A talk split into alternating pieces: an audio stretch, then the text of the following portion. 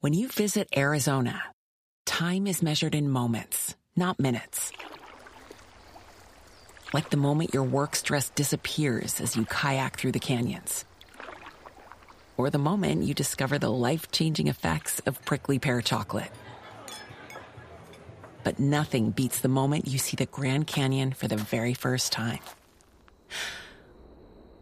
Visit a new state of mind. Learn more at hereyouareaz.com.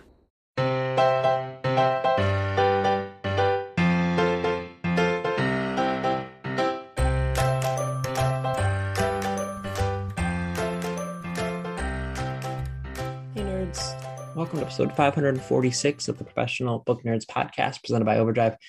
Just Adam today. Have a delightful interview for you today.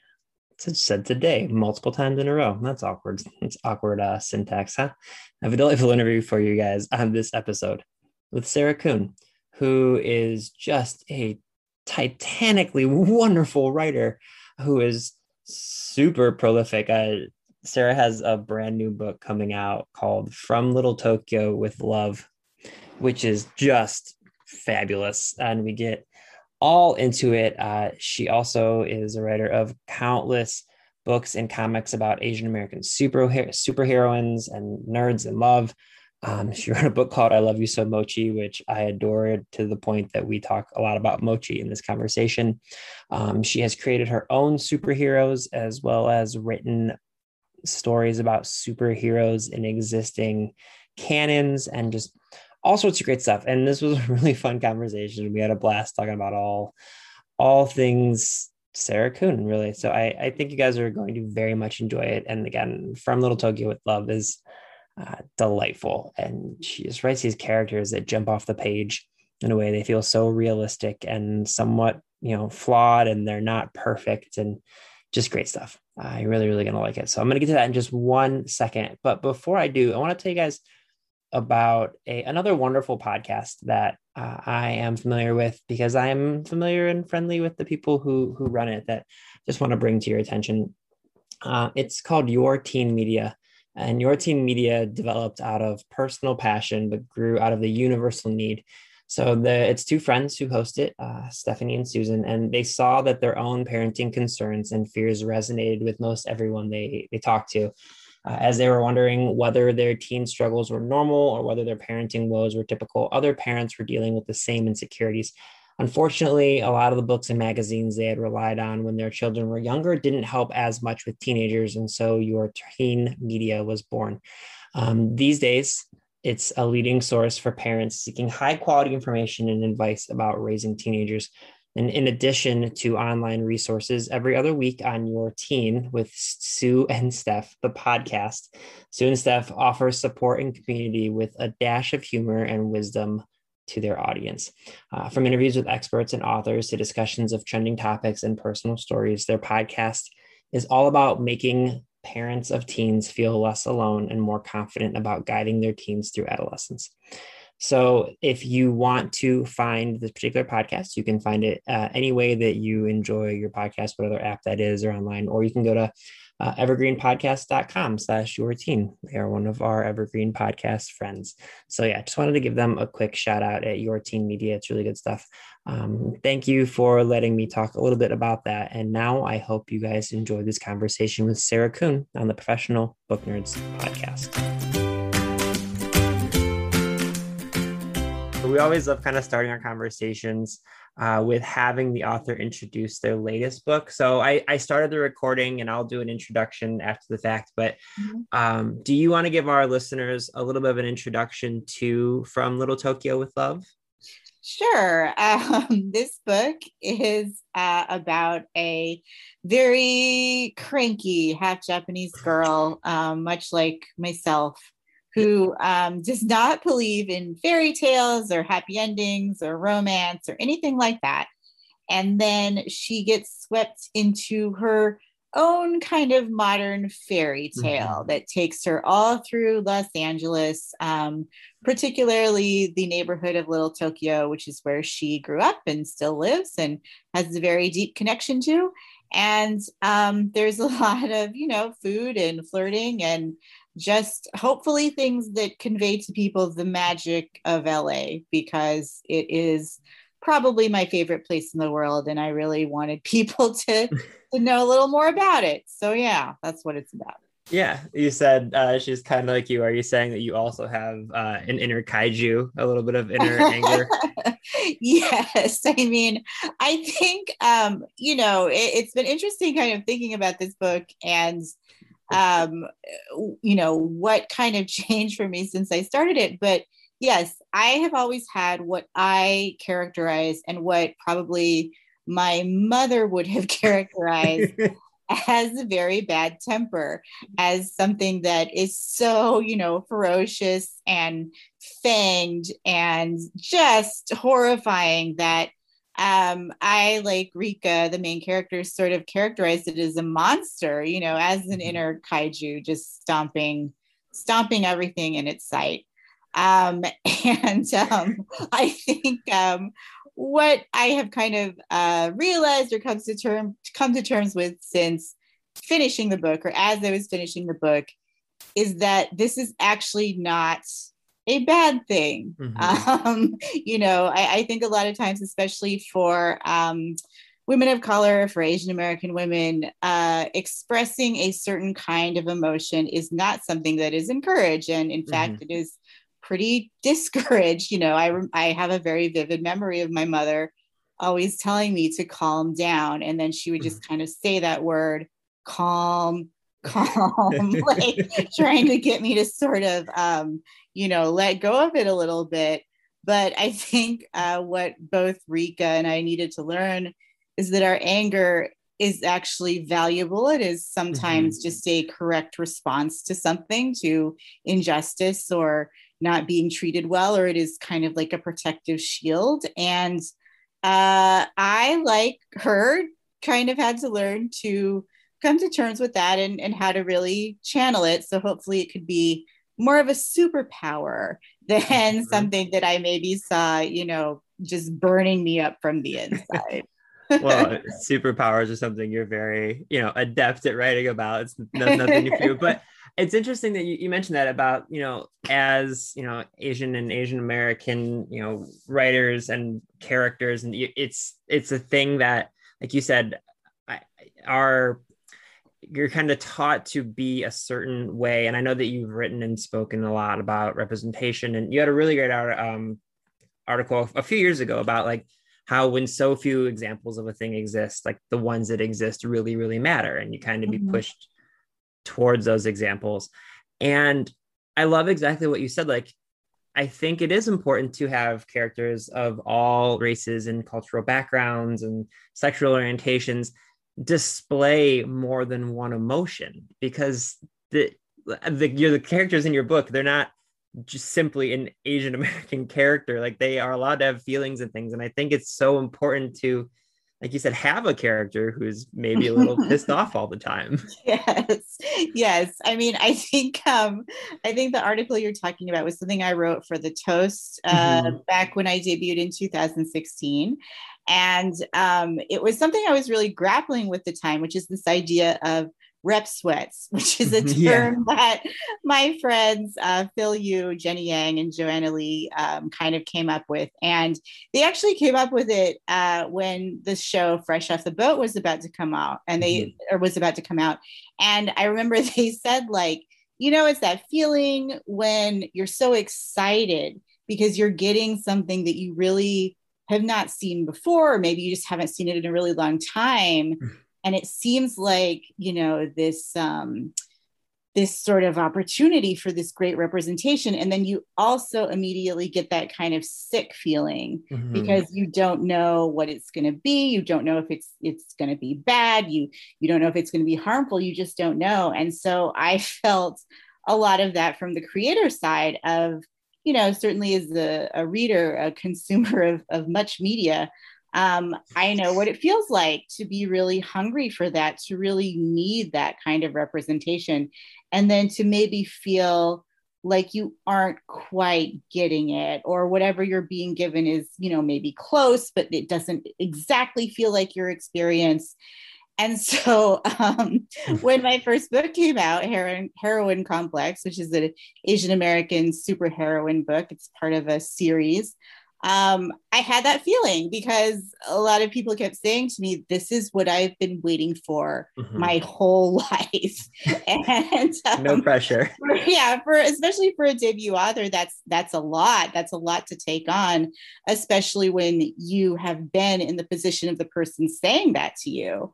And you know, like my characters in all my books are not perfect. They are maybe not what you would call uh, role models, which is mm-hmm. something that gets, you know, kind of put on work by marginalized authors. Like these characters have to be role models, they have to right. be aspirational, they have to be um, perfect in every sense so that we can sort of hold them up as these examples.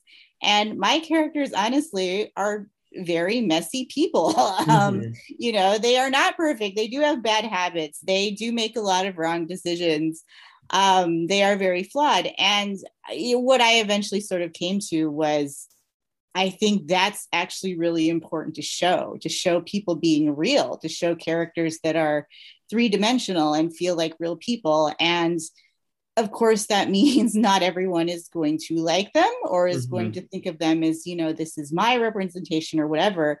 But my hope is kind of um, that eventually there will just be so many so many representations mm-hmm. for everyone so many main characters for everyone so many books for everyone that everyone can kind of find whatever their character is whatever their specific favorite book is all of that and i certainly feel much more positive about that than i did probably back in 2016 just because uh, there are a lot more now. Um, I think, you know, particularly in YA, I can mm-hmm. make big long lists of amazing AAPI creators who are also creating real messy characters yeah. um, that, you know, run the whole gamut of whatever kind of representation you might want. That's so I'm, I'm glad that you kind of that's the end of that answer because I was I was going to ask you if you feel a little bit less pressure with the characters that you create. I mean, obviously, I know what you mean with the, you know, the heroine complex. There's you've written several books of it now, but you're right. There are still it the industry, you know, the entertainment industry and the literary industry is definitely getting better with representation, but there's still a long way to go. Um, yes. Um, but do you feel at least a little bit less pressure and a, a, little, bit, a little bit more comfortable not having like I, I do I do I mean I think that um I think that uh that's also probably just part of being a debut you know feeling mm, that yeah. pressure at like a much greater level I, I think one of the things that really helped me in that process and that I can see a little more clearly now is that the community really showed up for me. You know, the Asian mm-hmm. American community really showed up for me, um, particularly locally. We have such a wonderful, vibrant community of Asian American creatives who really, you know, band together and support each other's work and support each other's events and yeah. really make it a celebration. So I think that I was able to feel like, okay, we're all in this together. Like we're mm-hmm. all kind of fighting for this together. And I think that as the past few years have gone by, I've felt that even more because I think um, there is a great community in specifically books as well. Um, I mean, even when I debuted, I felt so um, welcomed in by Asian American women who had already been doing the work already. Mm-hmm. You know, people like um, Ellen O and Cindy Pon, um, uh, Naomi Hirahara, Courtney Milan, Malinda Lo, like all of these people, like yeah. really like welcomed me into the community and, and kind of made me feel like I had a place there and it wasn't just an accident. Like someone didn't just like give me a book deal by mistake. um, so um, I think that uh, I, I do feel more positive mm-hmm. about that. I do feel like, you know, like you said, we still have a long way to go. Mm-hmm. Um, but I think that the community and these kind of intersecting communities um, has been a big part of making me feel a little more confident and a little more empowered to put these really messy not perfect Asian American girls on the page. Um, I'm I'm envisioning. There's a part very early on in the in the book where one of the characters references that uh kind of Asian Hollywood has like their own little text thread. I'm I'm envisioning you guys have you guys have one of these. yeah, I mean, there's all kinds of like kind of ways of group communications uh, in the various Asian uh, entertainment communities, including including Asian Hollywood. So just wanted, you know, I wanted to celebrate that a little bit. oh, it was I laughed so hard on that. I was like, oh my god, I immediately was like, wait, I bet famous people do have all sorts of these things now. Yeah, I think the cast of Crazy Rich Asians said they had like their own WhatsApp thread or something oh, like while they were making the movie. So, you know, I feel like all those communities, we all have our own our own text threads, especially um the past, you know, the past year or so. oh yeah, absolutely. So uh you're so you're, you know, this book from Little Tokyo with Love and and I Love You So Mochi, which is adorable and I love so so much. You know, oh, they are they're, you know, young adult bent kind of really emotional rom-coms they're funny they're romantic they're kind of a little bit coming of age but you've also written superheroes both ones that you've created yourself and then also you you write a lot of work in previously existing universal universes like for mm-hmm. marvel mm-hmm. and or dc rather um what's the for you is there a difference between writing superheroes that you've kind of created from your own brain versus things that do previously exist does one feel more challenging than the other? It's something that I'm really curious about. No, that's a great question. Um, I think they're kind of, I guess, complementary parts of a, a larger yeah. whole. Um, but yeah, I, I mean, I think that obviously I have so much fun writing my own heroines because that's kind of you know whatever i want to do like mm-hmm. i can put them in the most ridiculous situations um, in the the heroine complex series that's kind of become a challenge i mean the very first book the first fight scene is against these like demonic cupcakes yeah and i Incredible. think every time i just thought like what can i do that's even more ridiculous than that that's yeah. going to the like giant porcelain unicorns um, that are on the cover of the third book. But um, but yeah, I mean, I, I'm all in that series. I'm always trying to like see uh, kind of how outrageous I can be. I'm also really trying to put a focus on um, their relationships their personal lives the way that they interact with each other it's it's always important to me to show the friendships between these d- very different asian american women who have kind of come together as mm-hmm. my own uh, superhero team and also in those books i'm usually exploring um, something that i have gone through or am going through and sometimes i don't even realize that until the end you know i, I mm-hmm. remember with the first book I, I wrote it it came out and then um, a lot of the fan mail I got uh, was from people saying, uh, This is such a great, accurate portrayal of someone with an anxiety disorder. and I was like, Hmm, right. Pikachu face. Um, and then, you know, when I when I started going to therapy, my therapist was like, "Yes, you have an anxiety disorder." Yeah. I was like, "Oh, that's what I was writing about the whole time." Okay, good to know um, and so those those books I think get very very personal in that way. Um, and then uh, when I'm writing licensed, of course, I bring some of my experiences to that. But that is a character that already exists in a certain context um, that people already know a certain way.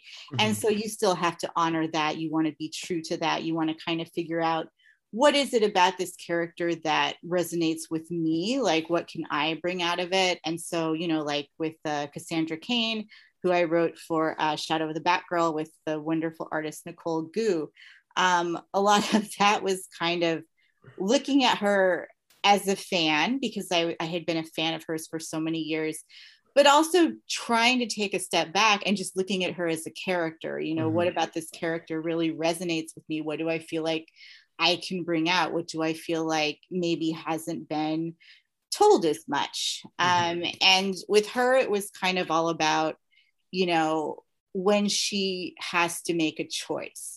You know, I think a lot of times as, as young people, maybe as adults too, you know, we feel like we get trapped in situations. We don't maybe have a choice. We don't know that we can sort of make these choices about our own destiny. And mm-hmm. so for her, I always thought it was really powerful that um, she is someone who has been raised without much choice. Her father has kind of kept her trapped and away from the rest of society. She doesn't know anything else. And she's also been raised to be a supervillain. You know, she has all these amazing assassin skills that mm-hmm. she's learned from her father.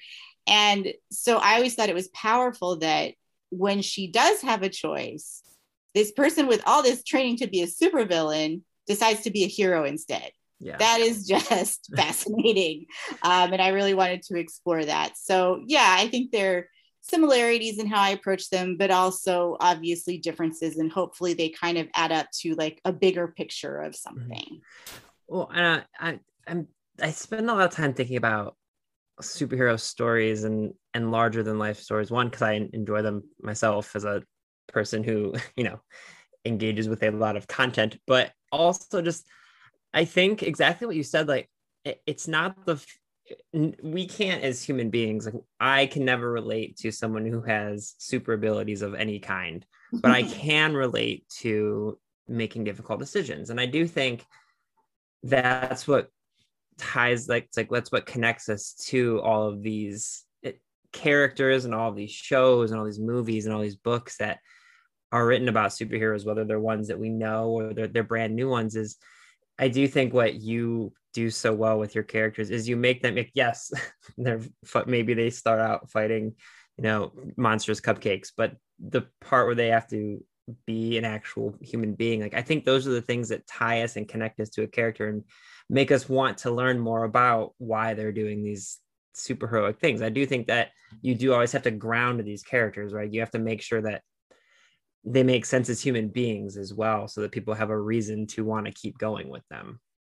Yeah, for sure. I mean, I think that, you know, occasionally when there's sort of like, I don't know, maybe critique of, of superhero stories or you know the really mainstream superhero stories that we all know there there's this sort of idea of like oh they're so untouchable like that's not relatable like nothing about them is is human you know yeah. literally and um i always thought that it, it's it's really along the lines of what exactly what you're saying that what makes us connect with with superheroes is that humanity is that mm-hmm. kind of like um that just essential core thing, whatever it is that kind of makes them want to pursue this or makes them want to be a hero. Mm-hmm. Um, you know, there's the whole in Hero Worship, which is the second book in the series, there's this whole conversation about the Superman myth and how Clark Kent kind of plays into it. And one character, Aveda, who's the very fabulous, like diva superhero, and is like, well, you know, it I feel like sometimes I'm Clark Kent and I don't want to be Clark Kent. I want to be Superman the whole mm-hmm. time because Superman's really awesome and everybody likes him and he saves the world all the time. Mm-hmm. And Clark Kent sucks. And um, Evie, who is the more perhaps down to earth superhero of the duo, mm-hmm. is like, you completely do not understand this mythology. like, the reason the reason that that Superman is so powerful is because of Clark Kent, because of this this alter ego who has these very deep relationships in his life.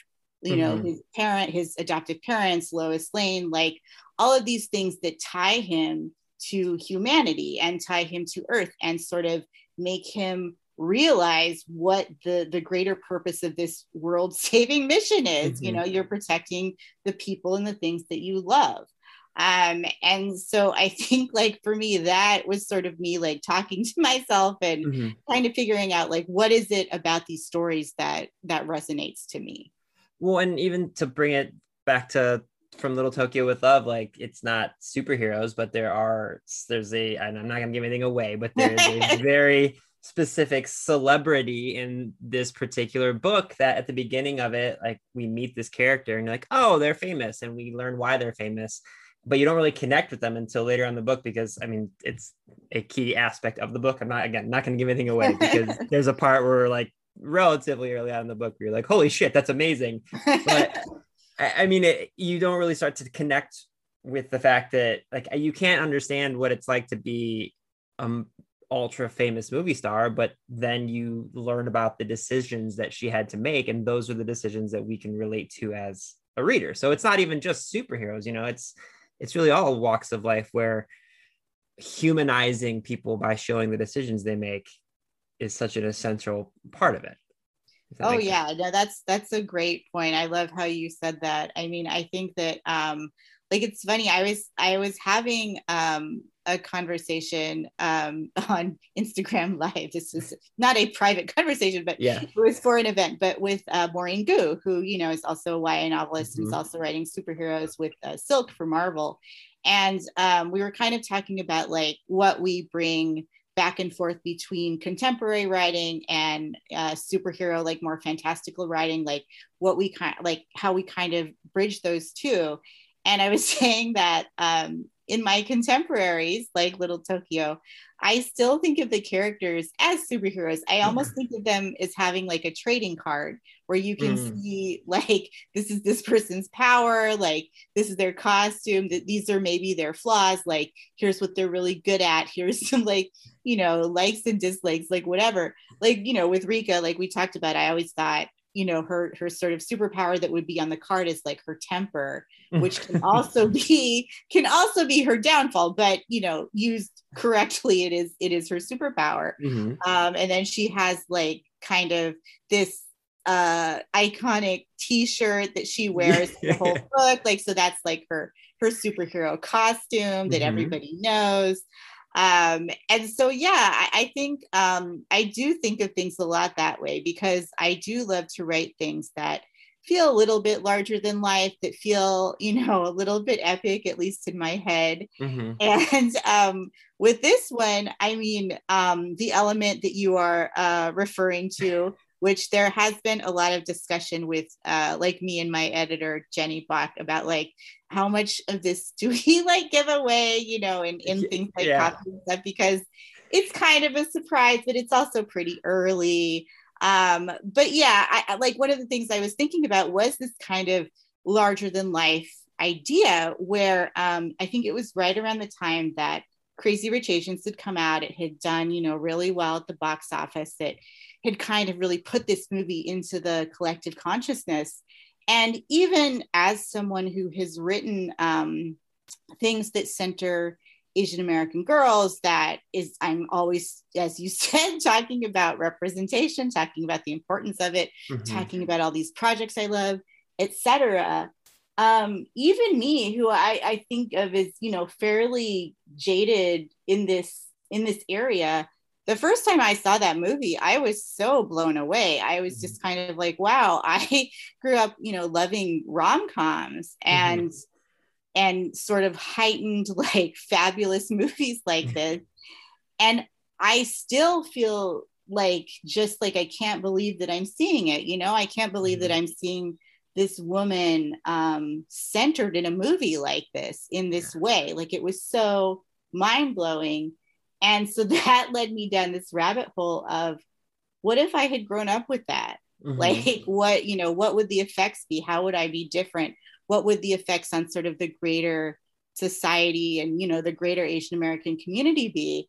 And so, um, creating this character who, you know, you mentioned is a um, Asian American movie star. Mm-hmm. I was thinking, like, what if, you know, there was this person who was basically like, the Asian American Meg Ryan, like, you know, she, or like Constance Wu, she starred in like a whole string of kind of crazy rich Asians type movies mm-hmm. and became this like big rom com queen. Like, what if Asian Hollywood had been actually spotlighted maybe a little bit before this, you know, what would that have been like? And so, even though it's maybe not the main, you know, the main story in the book, um, I just thought like, if there was this kind of Asian American rom com queen that we'd actually seen get this happily ever after over mm-hmm. and over and over again, that would probably affect a lot of younger Asian American girls. And it would affect them in different ways, and it would affect them in very interesting ways. Um, so that I guess was like definitely a heightened larger than life element kind of along the line of superheroes because mm-hmm. like a secret identity and a kind of a dual identity and things like that. Um, and like you were saying, the connection to then humanity and talking about what this person has actually been through in life. uh, that I certainly wanted to explore. So I, it should come as no surprise to people listening that you have a journalistic background because just hearing you how you kind of walk through that in your own head and how you would like sort of lay out that story feels very much to me like the way that a journalist would do it. like lay it out. so funny because I haven't okay, so I, I don't think I've been a journalist in like 10 years, but I still sometimes have those instincts like when people are, are like say something to me, I'm like, oh, hold on, let me fact check that. Like, I, I don't, yeah. like, I don't believe you. Like, let me like, what's your source? Like, do you have multiple sources? Um, but I always like feel weird being. I still feel weird being on like the other side of the the interview. Mm-hmm. Like, I get, I and I feel very self conscious sometimes about like, oh my god, am I like the person that I used to hate, where like they ask me one question and then I don't answer it, and then I, I say like three different like random tangents, and then like they're like, "Oh, sorry, time's up. We only asked we only have time to ask you one question."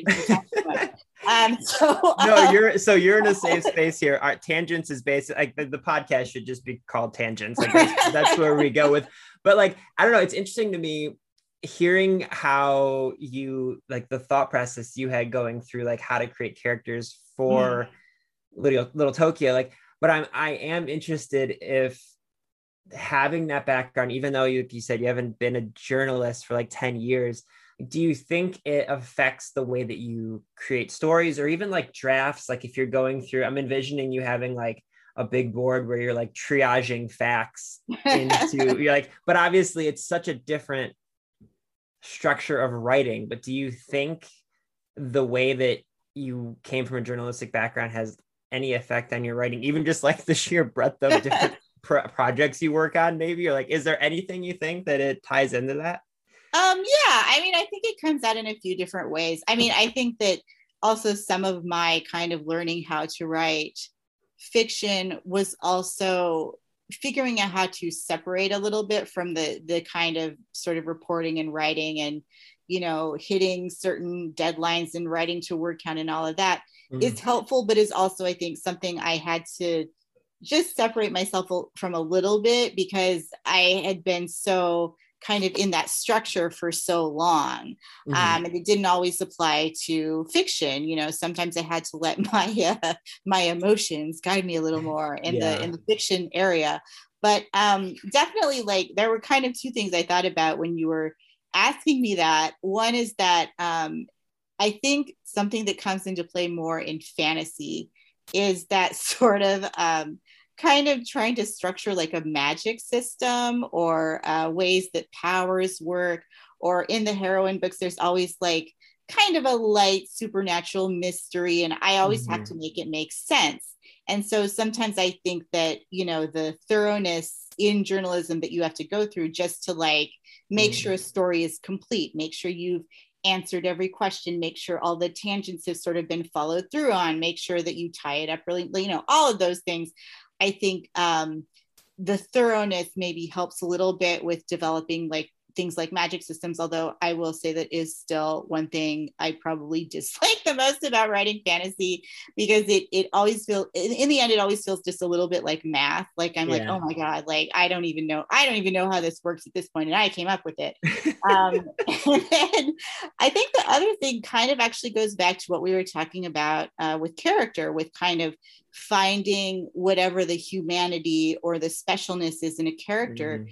Because um, one of my last full-time uh, reporter jobs was at the magazine backstage which is an actor's trade magazine. And mm-hmm. so i wrote a lot of very in-depth profiles of different actors.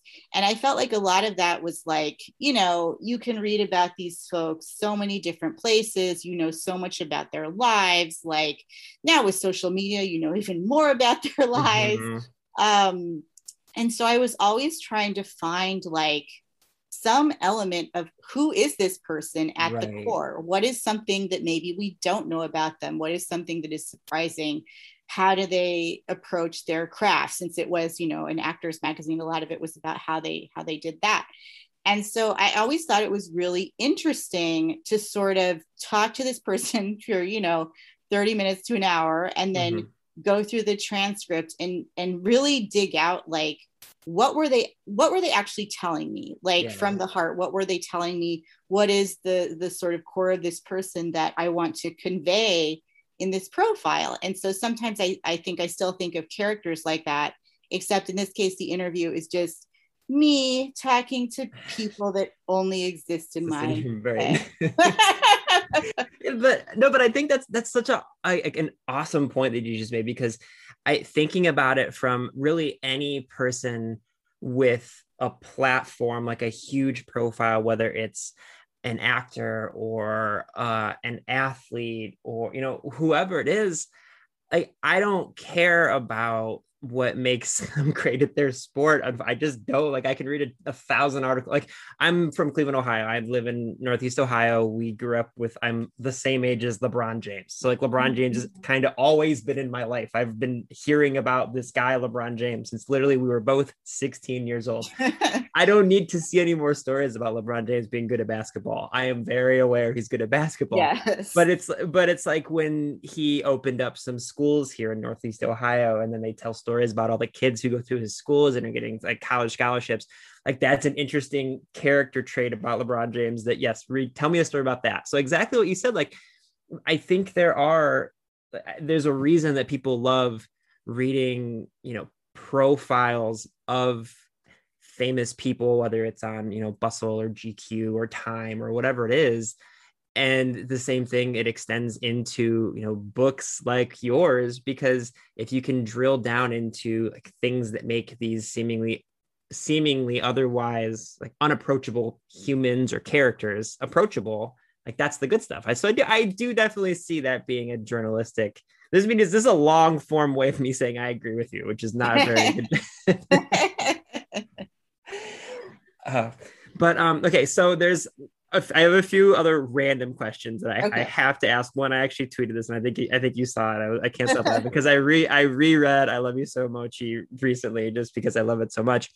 And then you also mentioned some mochi related things in Little Tokyo. Yes. Not as much. If that's my if I've got one critique about your new book, not enough mochi.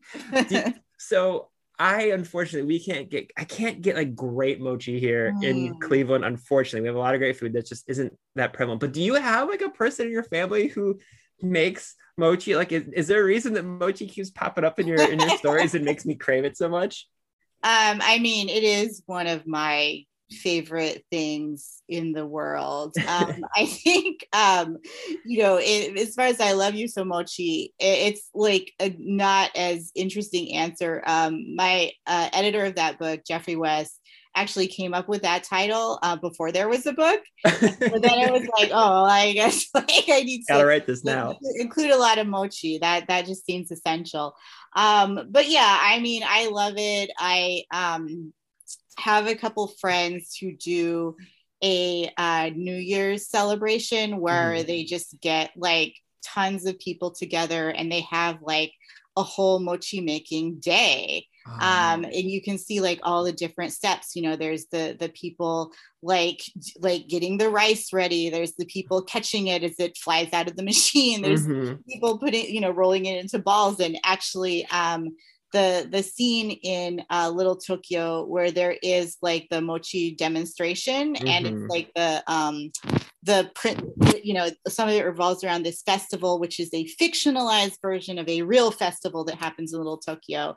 Um, but there is a scene where um, the the princess is in the court of the festival because that's something that happens in the real festival as well um, are doing this uh, mochi making demo and the aunties are all kind of judging them and you know like talking about their technique and stuff. And so um, i do remember um, uh, one of like at one of those gatherings i was sort of learning how to um, roll the you know roll it into balls mm-hmm. and put the red bean paste inside and like how to do it and there was a lot of like you know it's too big like there's the bumpy like it's not and i was very self like i was you know even more self-conscious than doing like i don't know like a book event or like a speech or something in front of like a huge crowd like being in front of like 10 aunties who are like watching yeah. you like try to make this ball um, and make it perfectly. uh, it's very nerve wracking. So yeah. um, it definitely included a lot of my experience with that, um, and just the you know the the wonderful sort of celebration and community that comes out of something like that. Um, and then there is a very famous, uh, legendary mochi shop in Little Tokyo called Fugetsudo. Mm-hmm. And it's been around forever and it always has lines at the door. They always make a bunch for New Year's as well. Um, and they've, I guess, uh, actually had really good business um, during the pandemic, which is is great because that's, that's, you know certainly not the case for all small businesses. Yeah. But yeah, uh, mochi is very important in my life, so I, you know, it's probably going to be in a lot of the books I write. That's okay. Well, now at least I know that moving forward too. That I can always expect to have it in there. Um, I also saw that you're writing kind of a short piece for an upcoming book um, on Keiko Agena. Is that right? Yes. yes. Okay. So we actually, uh, Keiko was on our show, I think like a couple years ago at this point, because mm-hmm. they had a, a workbook that came out. Yes. Um, that was just amazing. It was called No Mistakes. Yes. And it was beautiful and it had like all these artistic exercises and stuff. But what is your piece going to be about? I'm just, I got really excited when I saw that. Yeah. So it is in a DC anthology called um, I think the title is Wonderful Women of History. Mm-hmm. And um, it's an anthology. It's basically a bunch of short comics um, spotlighting different amazing women throughout history who have inspired us or, um, you know, were just significant in some way. And um, so, you know, I had done uh, the Batgirl book for DC, and uh, one of the editors was like, Oh, we're doing this anthology. Like, here's what it is. Um, could you maybe, we would love to have you do something. Can you pitch us, like, maybe a couple of, you know, prominent prominent figures you would like to write about yeah. and they're also they also wanted it to maybe have some kind of personal connection mm. and so keiko and i are friends um, full disclosure i actually uh, blurb no mistakes i love that book so mm-hmm. much and i think it's it's just it's helped me so much like from a creative standpoint and just from like an emotional standpoint yeah. like it feels kind of like talking to keiko because it's so like kind and mm-hmm. like really gentle is. and like encouraging of your creativity yeah. and your specialness and i mean I, it's literally called no mistakes no yeah, mistakes exactly right. and you know i love that um and so i said you know um i pitched a couple of people and i was like you know i do feel like i have kind of this personal connection to Keiko, not just because we're friends, but because, um, you know, Lane Kim was certainly one of the first like Asian American girls I saw featured really prominently in a show. Mm-hmm. And I was also an Asian American girl who had grown up in a really small town, um, a really white town. and so there was a lot about her that I really connected to. Um, and then years later, when I was lucky enough to meet Keiko uh, through some mutual friends, I remember I was like, just play cool, don't like reveal, like. Um, but what I had kind of blacked out of my mind, which is part of what the story kind of explores, is that I actually had met her at um, the awards ceremony for CAPE, Coalition of Asians and Pacifics in Entertainment um, I had uh, won an award with them. And I remember going to that ceremony and I looked up into the the rafters and I was like, I think that's I think that's Keiko Agena. Mm-hmm. Um, I think that's her at the ceremony. And then um, afterwards, I like ran up the stairs and I was like, "Can I take a picture with you?" And um, she did it. And then like I just ran away from her. Like I was so I was so overcome. Like I was like, I can't even deal with this moment, so I'm just gonna run away. And um, I didn't like when we met for real, I actually didn't tell her that until we had known each other for a really long time. Oh, that's amazing. um, so the story is just it's uh, with the a wonderful artist named Lynne Yoshii, and it's just kind of about how um, seeing her was important to me, and then seeing like meeting her in real life was important, and then you know kind of what I I sort of realized was that she was this person for a lot of Asian American women. You know, mm-hmm. she was Rory Gilmore's best friend, but she was also kind of Asian America's best friend. Like yeah. she was like every, you know, a lot of Asian American girls were like, either I I am her or I want to be friends with her or I you know I have a friend like this in real life or whatever it was. Um, so yeah, it's a little tribute to to Keiko and um, it's a, a, amidst many tributes to many awesome women throughout history. I love that so much. Um, so towards the at the end of our podcast, we asked nine very lighthearted questions. Not that anything else I asked you was super heavy, um, okay. but uh, we call them the nerd nine just because we like alliteration around here. Um, so the first one is, what's the last book you finished reading? Oh my gosh. Okay hold on because um, since becoming an author i have become more prepared for this question yeah that's fair um, okay i'm gonna say i'm gonna say two because i was just like reading these kind of at the same time one is um, arsenic and adobo by mm-hmm. Mia Manansala. And it is um, a cozy mystery about a young Filipino woman who is uh, let's see, trying to solve a murder mm-hmm. at um, her like auntie's like amazing restaurant. And it's just delightful and there's so much food in it and i was starving afterwards and i had to order um i had to order like filipino food immediately so that one is wonderful that comes out i think uh, early may yeah and then the other one was um the duke who didn't by courtney milan which mm-hmm. is a historical romance starring asian characters. And it's just it is so wonderful. It's like a hug. It's just lovely. Like the characters are so good. She's just so good. Like she's one of those authors i read and i'm just like i don't know how you do that. Like i don't know how you're so amazing every time. But it's a like just wonderful historical romance that i think everyone should read.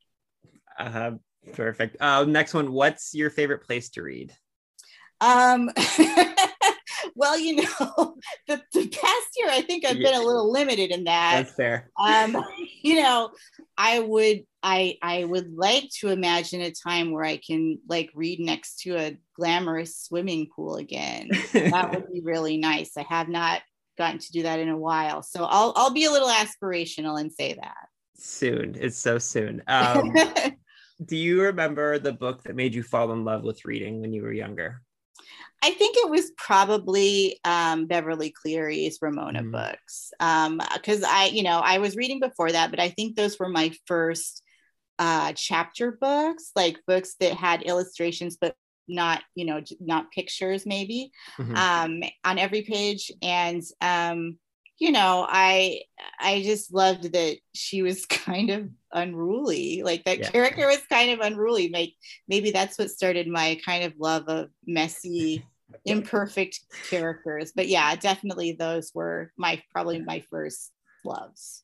I can see that. Um, okay, this one is a little aspirational, especially over the last year, but we're getting closer. So, when we're allowed to travel again, what is one place that you would like to go to that you have not yet visited? Oh my goodness.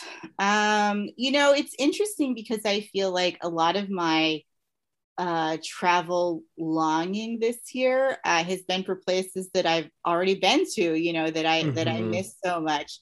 So um, I'm trying to think if there's somewhere I haven't been yet that I, am sure there is. I mean, you know, I, am looking forward to to being able to um, travel overseas, like get to visit different mm-hmm. countries mm-hmm. again. I feel like I haven't been able to do that in a very long time. Um, so yeah, I'm not sure exactly which which country, but definitely I'm I'm looking forward to the world feeling a little bigger again. Yeah, somebody I don't remember who it was, but they're like, at this point, I would happily take one of those extremely stuffy conference halls just to embrace any tra- yes, any travel whatsoever. And I was like, yeah, like, I understand. We're like, yeah, take us back to the the Javits. Um, give us I, all the tote, give us all the tote bags. I was just give gonna say, all- give me BookCon where I feel like I'm eating a garbage salad and yeah. I'm they're crammed with twenty eight thousand people. Give that to me right now. I will only feel human when I have eaten a twenty dollar hot dog and gotten angry because the line for the bathroom is so long. Yeah, then I will feel like we're we're back yeah, and just randomly you run into Victoria Schwab wearing her cat ears. Like that, just yeah. like one of those things. Exactly. I, just, um, I need those experiences in my life again. Yeah. Uh, do you have a favorite holiday to celebrate? Oh, hmm. Um, let's see. Favorite holiday. You know, actually, kind of along the line, along the same lines, but so funny is the first thing that popped into my head was Comic Con. Yeah, that works. like, like San Diego Comic Con. That was like the big nerd fest holiday slash prom slash you know like giant gathering slash concert slash everything like i feel like that was like sort of the always the the the summit uh, if mm-hmm. you will of, of my nerd year and um, even though i did participate virtually last year you know it wasn't the same same Not thing same, with the yeah. you know the $20 hot dog and all that exactly. all of that so um, are you a coffee person or a tea person um, you know, I'm actually neither. Um, I am one of the only writers I know who never. Quite got on the coffee train. And sometimes I feel like I'm kind of missing out because it feels like people get so much enjoyment from their coffee. Um, but yeah, I'm actually neither. I I drink, you know, soda, water, like other things. Um, but yeah, I'm not really into coffee or tea you know what? That's your that's okay. That's one 20 minute line you don't have to wait in at, in the Javits Center. So you're good I there. Can uh, get, I can go just go get my my $20 hot dog and yeah. be satisfied. yeah. Uh, how about cats or dogs? Oh, I would say dogs. I mean, you know, there is a there is a dog in Little Tokyo, mm-hmm. um, and there was also a, there's a dog in the Heroine series too, who is actually based on a real dog. He was the bookstore dog at the Ripped Bodice, which is the romance bookstore in Culver mm-hmm. City, and is kind of my home base for all my LA events and stuff. Um, and um, we actually put him on the the cover of that book, which still mm-hmm. delights me to no end. It's like his little superhero persona. Um, so yeah, I think I would I would have to say dogs. Do you have a favorite food? Um, you know, it probably changes depending on the day, but I certainly love uh, katsu, which is yeah, oh, that's that's fair. It's very prevalent quite, in book.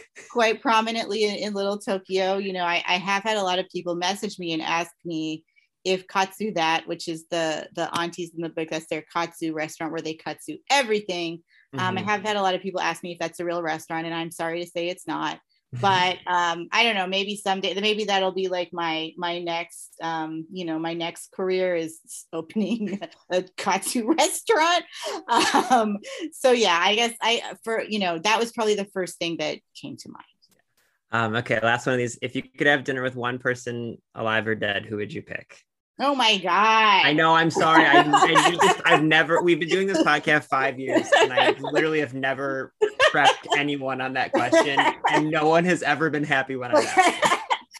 I mean, it's funny because you know, I like. I don't think it's it's mysterious that we're recording this while it is still yeah. a pandemic, even though we we are like more people are getting vaccinated, like there feels like there's some hope on the horizon. Uh, maybe we'll be able to go outside soon. Um, but um, right now, I'm like, oh my god, dinner with someone that sounds amazing. Like I will literally take anyone. I don't even care who it is. Um, but I guess the, the the actual answer to that, um, and you know, it's it may be a little bit of a sad answer, is my mom. Um, you mm-hmm. know, my my mom passed away uh, right when I graduated from college, and I have written, I think, uh, quite a few books that are very focused on relationships between mothers and daughters.